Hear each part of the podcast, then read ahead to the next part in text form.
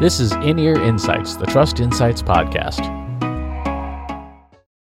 Do you want to use AI in your marketing, but you're not sure where to start?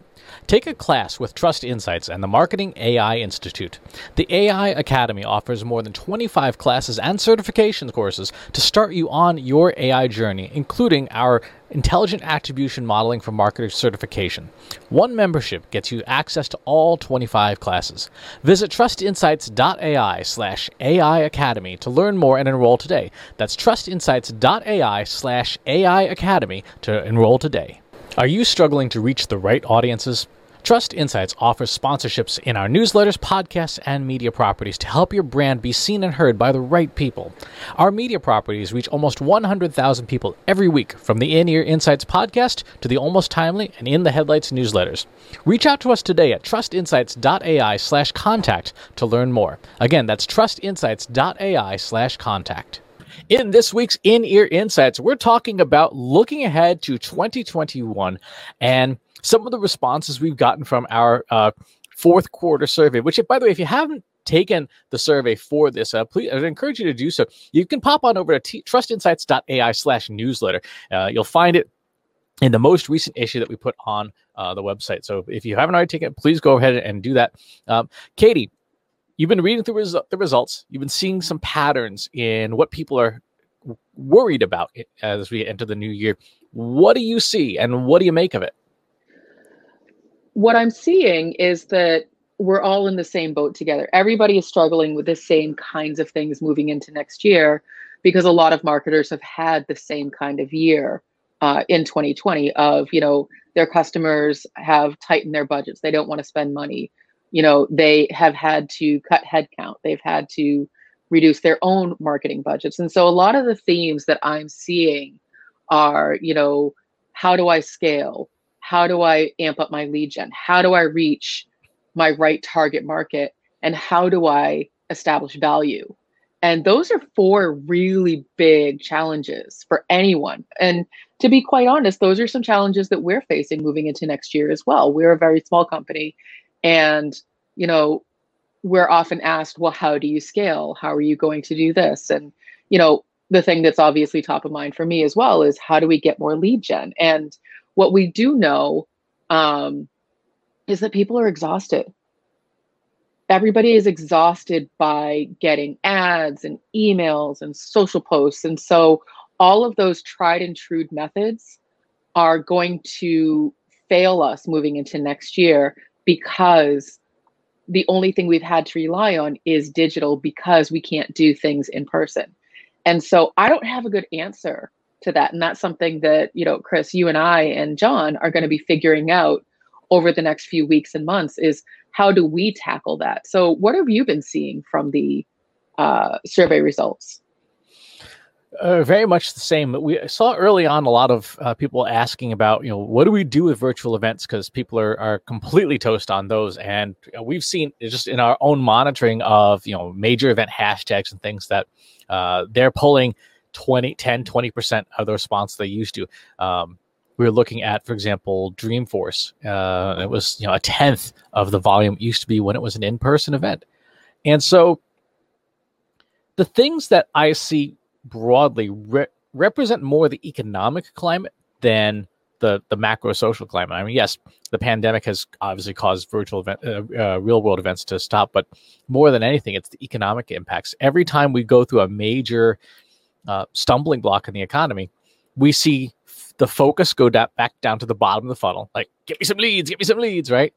Brand goes out the window. it's, like, it's all leads, and scale is a polite code word for do more with less. You know, mm-hmm. when um, when we were working at our, our former shop, you know, when it when some it hit some rough patches, um, the big focus was suddenly all about okay, what can we do to do more with less? How can you how can you service the same number of clients with you know a third of the people kind of thing?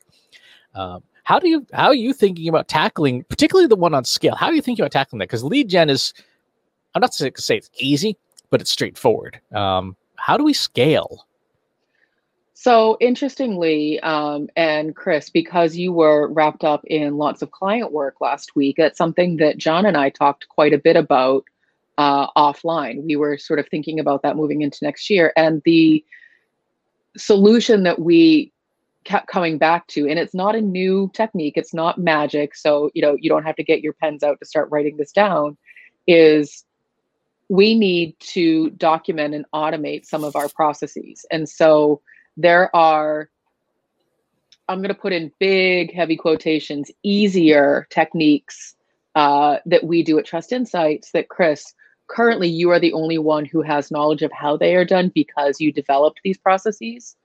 And you know let's say you decided to take a week off and somebody needed something john and i would be a little bit up a creek without a paddle if we don't have these things documented in some way shape or form for us to replicate the same work that you do and so while is it the best use of my time and john's time to be also doing the exact same things that you do not necessarily. However, one of the ways that we will scale is by all of us learning all of the basics of things around like SEO and Google Analytics that we can then pass on to contractors and other analysts that we bring on.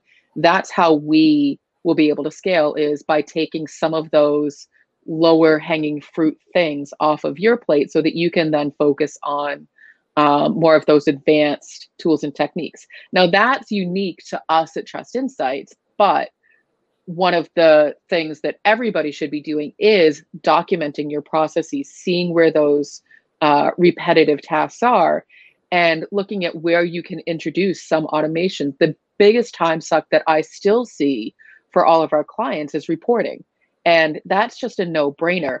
You can automate majority, if not all, of the data extraction and then putting it into some sort of a spreadsheet or a dashboard and just spend your time on the analysis and actions that to me is the is the easiest way to scale is just automate that stuff I automate the other part that i think is vitally important in what you're saying is figuring out what stuff to stop doing you know, there if there's a report that takes you 10 hours to put together and it's a complete waste of time and nobody ever looks at it, it's probably time to stop doing that report. I mean, there's there's no value in it.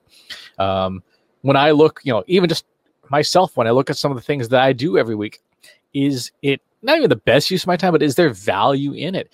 And for some, it's like, eh, maybe not, you know, um, or could I take the next step and automate it even more to the point where like okay it's now a push of a button and I can come back in, you know, in, in, two and a half minutes after I get a cup of coffee and it's done. In that case, that's that's a great use of time because mm-hmm. anything we can use to claw back time is is essential. Um, you know, when I look at this, like the SEO reports we're putting together for clients, um, they are they've gotten shorter. Like they've gotten slimmer over the years. Uh, mm-hmm. it used to be our SEO report was something like 25 pages. Now it's down, you know, nine or 10 because we're like, you know what? You didn't read it. You didn't get any value out of it. And we, it turns out that done for you, as opposed to do it yourself or do it with help, has really become the mantra of a lot of people. Because again, to your point, part of scaling means saying, let's get to the good part. Let's not spend an hour looking at the charts. Just tell me what to do. That's that's another trend we've had a lot with clients this year. Is just tell me what to do. I'm too busy. Mm-hmm. Just tell me what to do. Well, and to that, you know, it's interesting. Uh, the other time suck that I see is meetings. And so if you are still having, you know, eight one hour meetings a day on every single individual topic, you're probably not getting anything of value done. And so when when I see people coming back saying, I need to scale, I need to scale, I need to scale, look at your calendar. How many meetings do you have? More meetings does not equal more productive and more busy. The more meetings you have does not make you more important. And that's, to be quite honest, that's something that I had to learn through my career. I remember being a project manager and I would have days where I would have no meetings. And I had this irrational fear that that meant number one, I wasn't important. And number two, I wasn't able to get anything done. And that was partially the culture of the company that I was working at. Whereas the more meetings you're wrapped up in, the more important you must be. And that's just not true at all. If anyone's telling you that, then they're lying to you and they've been misinformed. And so, really challenge when someone puts a meeting on your calendar, what is the purpose of this meeting? What are we going to get out of this meeting? And the old adage could is this a meeting that could have been an email? Yep. The other thing that I saw in the survey that is still concerning is there are a lot of holdovers and leftovers, people working with old stuff. And again, and we are talking about how do you scale? Well, part of uh, scaling is knowing what's working and leaving old stuff behind. I saw uh, one response to someone talking about getting links with a certain domain authority. Well, domain authority is correlated, you know, in the world of SEO. It's not causal, and so much more goes into SEO now than than used to be. That I know where this person's head is. You know, I know they're stuck in roughly 2015 as you know as a time period, mm-hmm. and so part of scaling and doing more with less is a leaving old stuff behind and, and upgrading to newer stuff that gets you to decisions faster and not focus on stuff that doesn't matter. I see so much out there that is, you know, really, really old thinking. And some things, yes, some things are timeless. Uh, you know, figuring out how to provide value to your customers is timeless. Talking to your customers is timeless. But a lot of these older analytics and metrics, they're they they don't stand the test of time. They're like, you know, looking at a New Kids on the Block album. I take offense to that. I would argue that New Kids on the Block is timeless, but that's a debate for another day. Um, but no, I, I think you're absolutely right. And so, you know, there's, it is interesting when you see where people's heads are at moving into next year. And again, a lot of that is because of the company culture or where the company is, you know, on that roadmap digitally. You know, even just saying the word automation to a lot of companies like gets everybody's hackles up because they're like, oh crap, I'm going to lose my job. And obviously, Chris, you and I have covered this topic a lot. And that doesn't necessarily mean you're going to lose your job if you introduce automation. It actually means you're when and I'm pointing to my screen, but you're looking at a lot of the challenges of I need more time, I need to be able to scale, I need to do staffing and all these things. You will have time to do those things when you introduce that automation. So it is definitely uh, interesting. Um, how do, how do you identify the candidates for automation for yourself? Like I know for myself, I go by the programmer's rule. If I copy and paste it more than three times, I, I need to automate it. Right? There's, there's, I need to put some kind of function in there. But how do you, when you look at your own processes and your own documentation, say, you know what, I, I this is a clear candidate for automating this because this is just dumb. It's very similar. I mean, that's really sort of the best way to gauge whether or not something is a good candidate for automation. And so for me, a lot of my work, it can't necessarily be automated in the traditional sense, but it can be streamlined and it can be broken down into very quick, repetitive tasks that I can have somebody else learn. So, you know, setting up a new client, uh, for example, involves like three or four different systems. So I can't necessarily push a button and automate that, but I can streamline the process. And one of the things that I've had to challenge myself with uh, over this past year, and I had a lot of help from our uh, virtual assistant, was making things more repetitive and not reinventing the wheel every single time.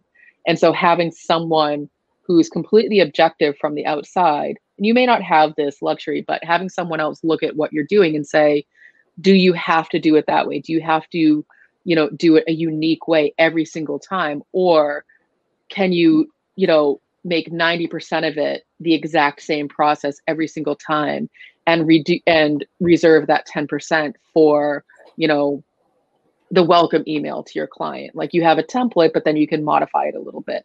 And so it's making sure that you are, I guess, in some ways, not automating, but templating the work that you do so that you're just pulling it out and then making you know very small tweaks like you're changing the first name you're changing the welcome message you're changing you know the uh, action items or those things. But otherwise the the you know welcome email for the sake of example is the exact same thing every single time. You have all the pieces. You don't have to go hunting for them. They're all living in one place. And so you know you say here's the contract. Here's the action items. Here's the next step. Here's the link to set up meetings those four elements are always in the in the email and then you just modify them based on the specific situation and so in my world, that's how I look at automation. And it's not automation in the sense that you're talking about, but it's automation in the sense of the process is repeatable and re- you reduce the amount of time it takes to complete the task. That makes sense. The other thing I think that we forget about with scaling is getting, I guess, squeezing all the juice out of what we've got. You know, one of the things that uh, we hear Scott Brinker and friends talk about a lot is, you know, the explosion of Martech apps. And there's so many of these single purpose apps and stuff like that out there. And everyone's, you know, asking for 49 bucks a month. Even, you know, us, we're talking about, you know, like, we want this to do this, look at this feature and things. And then we forget, for example, that the marketing automation software we we have actually does a fair number of things that are kind of on our wish list. It's just we have not had the time to dig into it. go, oh, well, I can I can use you know the Mautic package to do this. Like, oh, that would be kind of good to make use of that functionality. And I think that a lot of the time we have uh, a lot of capabilities in the software and the systems we already buy, but we don't read the manual and we don't make the time to learn these features and go, oh, well, we need better workflows. Well, it turns out our software does support that. It may not be the nicest. It may not have the flashiest interface. It may not be, you know, what is being seen on the the vendor booths at the at the conference, but it'll get the job done. Well, and I think you bring up a really good point of, you know, taking the time to investigate what you already have and what you're working with versus just slapping more things on top of an existing problem that doesn't fix anything at all. If anything, that just makes it quite a bit more complicated. And so, you know, we were talking about user experience, for example, last week on our live stream, uh, which you can catch on our YouTube channel if you're looking for back episodes. And one of the things that strikes me about what you just said, Chris, and about user experience is well, some of these things aren't the flashiest, but they get the job done. Consumers, again, they're so exhausted by everything that they're getting thrown at them that my assumption, my unscientifically proven point is that people would rather just have something that works rather than something that looks nice.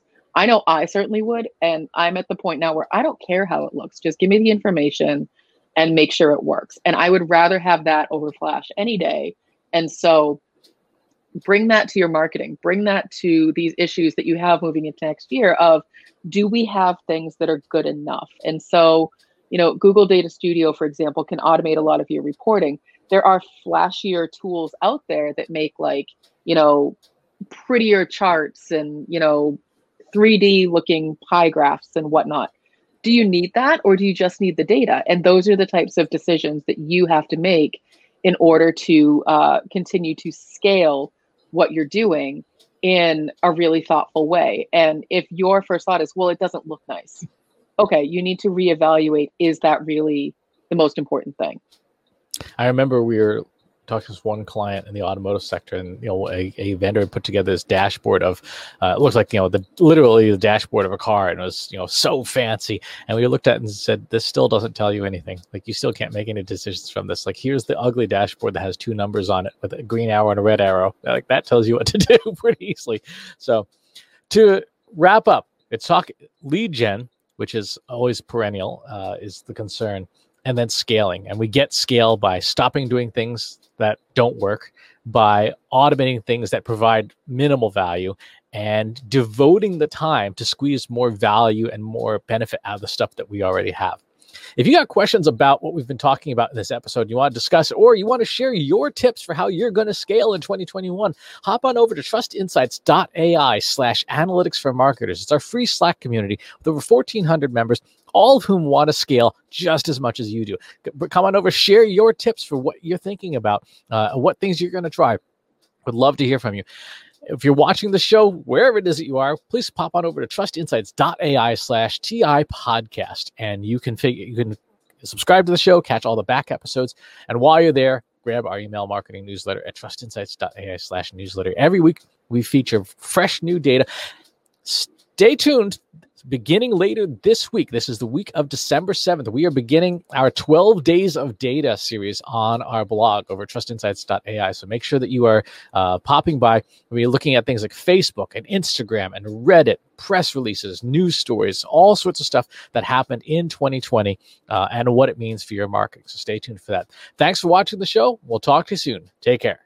Want help solving your company's data, analytics, and digital marketing problems? Visit trustinsights.ai today and let us know how we can help you.